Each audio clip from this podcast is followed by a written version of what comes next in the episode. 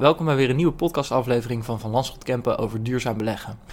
Tegenover mij zit Dimitri Willems van de Hoge Dividendfondsen van Kempen. Dimitri, zou je mij eens wat kunnen vertellen over jullie strategie en focus? Goedemorgen Marnix. Ja, eh, zeker. Uh, nou, zoals de naam al aangeeft, hè, hoog dividend. Uh, beleggen wij een onderneming met een bovengemiddeld dividendrendement. Dat is ons uitgangspunt. En waar we verder heel sterk op letten is een goede kapitaaldiscipline van de onderneming waarin we investeren. En willen ze dat ze de juiste investeringen doen.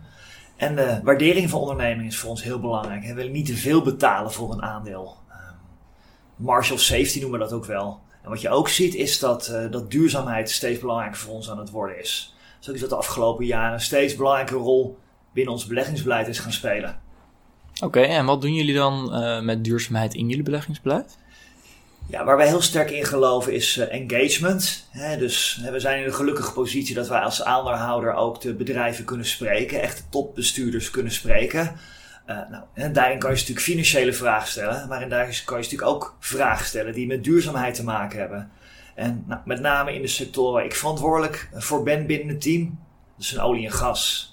En dat zijn utilities en nutsbedrijven speelt duurzaamheid en daar, daar, speelt de energietransitie natuurlijk een hele belangrijke rol. Hè? Dus dat betekent dat als ik tegenover uh, een CEO of een CFO zit, ja, dat duurzaamheid een integraal onderdeel is van, uh, van het gesprek dat ik heb met, uh, met de bestuurders.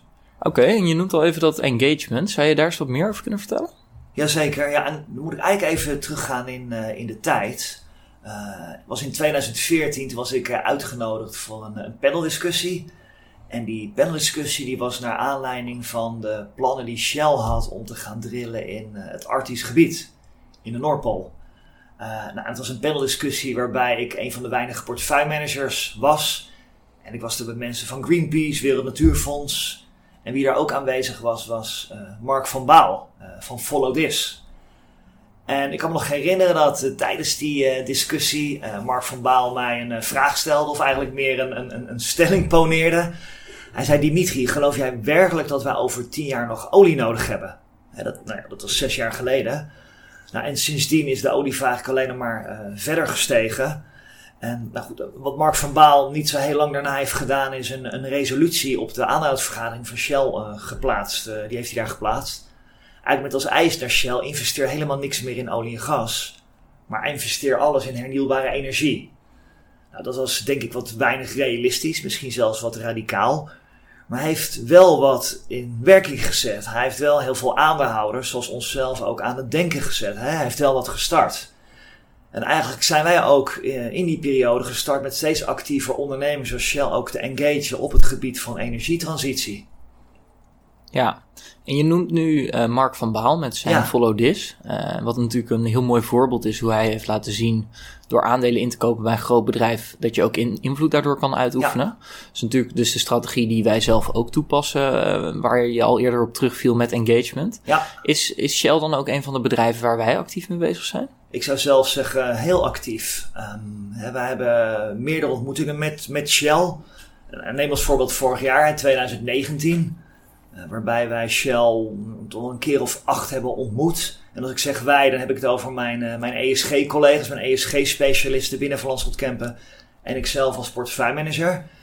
Ja, dan moet je echt denken aan ontmoetingen op verschillende niveaus. Uh, hè, met de raad van bestuur hebben we een hele goede ingang als aandeelhouder.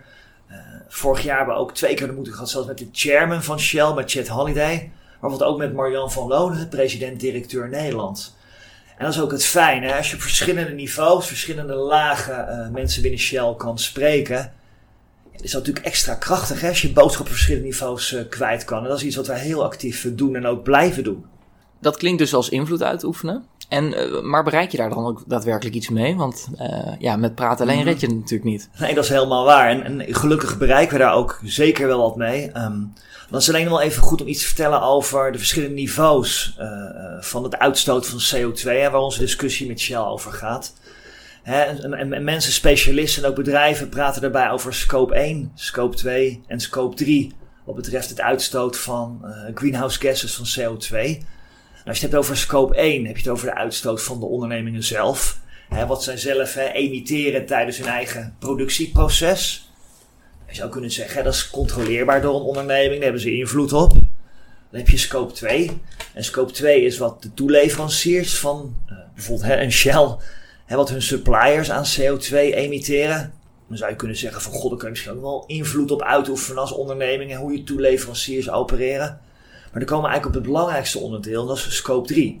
En wat is scope 3? Dat zijn wij, hè? dat is de maatschappij, dat zijn wij als consumenten, als klanten van Shell. Wat wij uitstoten door het gebruik van hun producten, hè? de producten van een Shell. Nou, en dan kom je natuurlijk op een, misschien best wel een beetje heikel vraagstuk. Is een onderneming, is een, een olieonderneming, is die verantwoordelijk voor wat wij als consumenten, als klanten uitstoten? Hè? Is die verantwoordelijk voor dat wij hun producten uh, gebruiken? Nou, en Shell heeft mede ook door onze engagement, hè, door al onze gesprekken, de verantwoordelijkheid ook genomen over scope 3.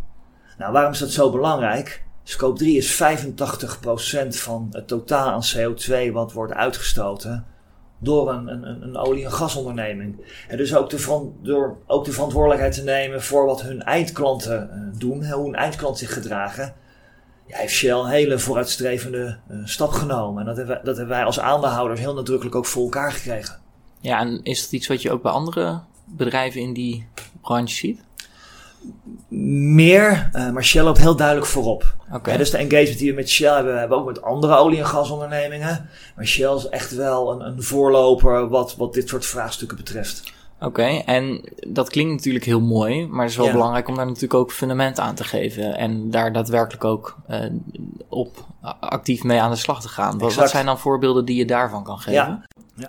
Nou, wat Shell heel uh, concreet heeft aangekondigd is een ambitie om in 2050 hun net carbon footprint, en dat zijn scope 1, 2 en 3 bij elkaar, met 50% te reduceren. Nou, dat klinkt natuurlijk best wel ver weg, 2050, maar het, het is goed om je te realiseren dat het in overeenstemming is met het klimaatakkoord van, uh, van Parijs. Wat ze ook hebben gedaan, dat is misschien wel wat concreter en wat, wat, wat dichterbij in ieder geval. Voor de komende drie tot vijf jaar hebben ze ook een aantal targets afgesproken wat het CO2 reduceren betreft. Nou, wat daar heel belangrijk van is, is dat, uh, dat de onderneming ook die target heeft opgenomen in de beloningsstructuur van het topmanagement. Hè, dus wat betekent in de praktijk? Dat een belangrijk deel van de variabele beloning van de Raad van Bestuur is afhankelijk van het reduceren van CO2. Dus worden die, die, die targets niet gehaald, halen ze die doelstellingen niet, dan betekent het gewoon minder financiële beloning. Dat is ook een hele duidelijke financiële incentive voor de topbestuurder van Shell om hier aan te werken, om hiermee aan de slag te gaan. Oké. En nou heb ik een tijdje terug in het nieuws zag ik nog voorbij komen dat uh, je ook bomen kon gaan planten door uh, bij te betalen ja, aan klopt. de pomp. Ja. Wat moeten we nou van zoiets vinden? Ja, nou, je, zegt het misschien enigszins sceptisch, Marnix, en daar kan ik ook mee inkomen. Hè, toen ik het voor de eerste keer uh, hoorde, en ik hoorde dat in een spotje op de radio, reageerde ik een beetje gekscherend misschien. Hè? En, hè, want het idee is dat je een cent per liter bijbetaalt aan de pomp en het Shell daar dan een boom voor gaat planten.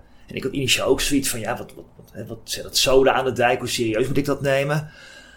Maar dat moeten we denk ik heel serieus nemen. En ik ben me nou verder gaan verdiepen en het blijkt dat het planten van bomen een van de meest effectieve manieren is om CO2 op te vangen. Nou, en die actie die Shell heeft aangekondigd, uh, die is inmiddels ook een, best een groot succes. Eén op de vijf klanten doet het ook al. En ze zien het ook echt toenemen. En zijn ongeveer vier à vijf tankbeurten nodig ook uh, om, om plant van één boom mogelijk te maken. Ja, het is maar één van de voorbeelden. En het is wel voor ons hier in Nederland een van de meest concrete voorbeelden. Maar Shell heeft een legio aan, uh, aan hele concrete actiepunten aangekondigd waarmee ze CO2 willen gaan reduceren. En deze is een, een van de meest in het oog springen inderdaad, dat klopt. Ja. Oké, nou dat klinkt in ieder geval uh, op zich positief. Is, is het traject daarmee dan ook afgerond? Nee, zeker niet. Um, wij blijven continu met, met Shell in gesprek, maar ook met andere olieondernemingen in gesprek. En ook dit jaar zullen wij weer meerdere ontmoetingen hebben met, uh, met Koninklijke Olie, hè, met, met het topmanagement. En wij blijven natuurlijk volgen of zij die targets en die ambities ook uh, gaan halen. Dus we blijven hun gewoon continu monitoren en engagen. En het blijft een hele dominante, belangrijke rol spelen in de gesprekken die wij met, uh, met Shell hebben. Oké, okay, dank voor je tijd Dimitri. Graag gedaan Marnix.